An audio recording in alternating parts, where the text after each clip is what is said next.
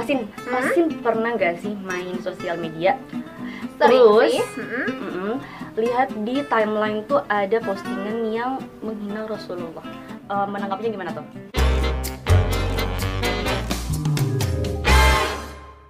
Jadi penting banget nih buat sobat semua yang sedang menonton video ini untuk mengetahui 5 sikap apa yang harus kita lakukan ketika nabi Nabi kita Dihina. dihina. Jangan hiraukan, jangan share, jangan broadcast, cuekin aja. Karena para penghina itu jika kita menanggapinya, mereka akan semakin mendapat tempat. Maafkan mereka. Nah, contohnya adalah ketika Nabi datang ke Mekah dengan ribuan pengikutnya, Nabi tidak membalas semua kejahatan yang telah dia dapatkan. Namun Nabi berseru bahwa hari ini adalah hari pemaafan dan tidak ada namanya pertumpahan darah. Membalas dengan kebaikan. Teman-teman ingat gak sih uh, cerita tentang Rasulullah yang membalas kebaikan seorang Yahudi yang buta yang setiap pagi selalu diberikan makan oleh Rasulullah.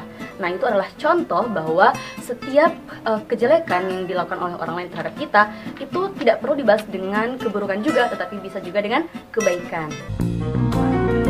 memaafkannya. Nah, ketika kaum Taif melemparkan batu bata kepada Rasulullah, Rasulullah tidak membalasnya. Bahkan ketika beliau diberikan kesempatan oleh malaikat Jibril untuk uh, melemparkan gunung kepada kaum Taif, beliau justru mendoakan dan memaafkan mereka. Jangan melakukan hal yang sama.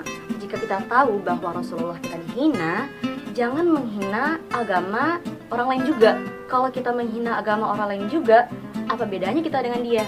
Nah, itulah lima sikap yang harus kita ketahui ketika Nabi kita dihina. Nah, jadi nih Osin, masa Nabi hidup itu, beliau sudah sangat kenyang dengan namanya penghinaan atau istiza.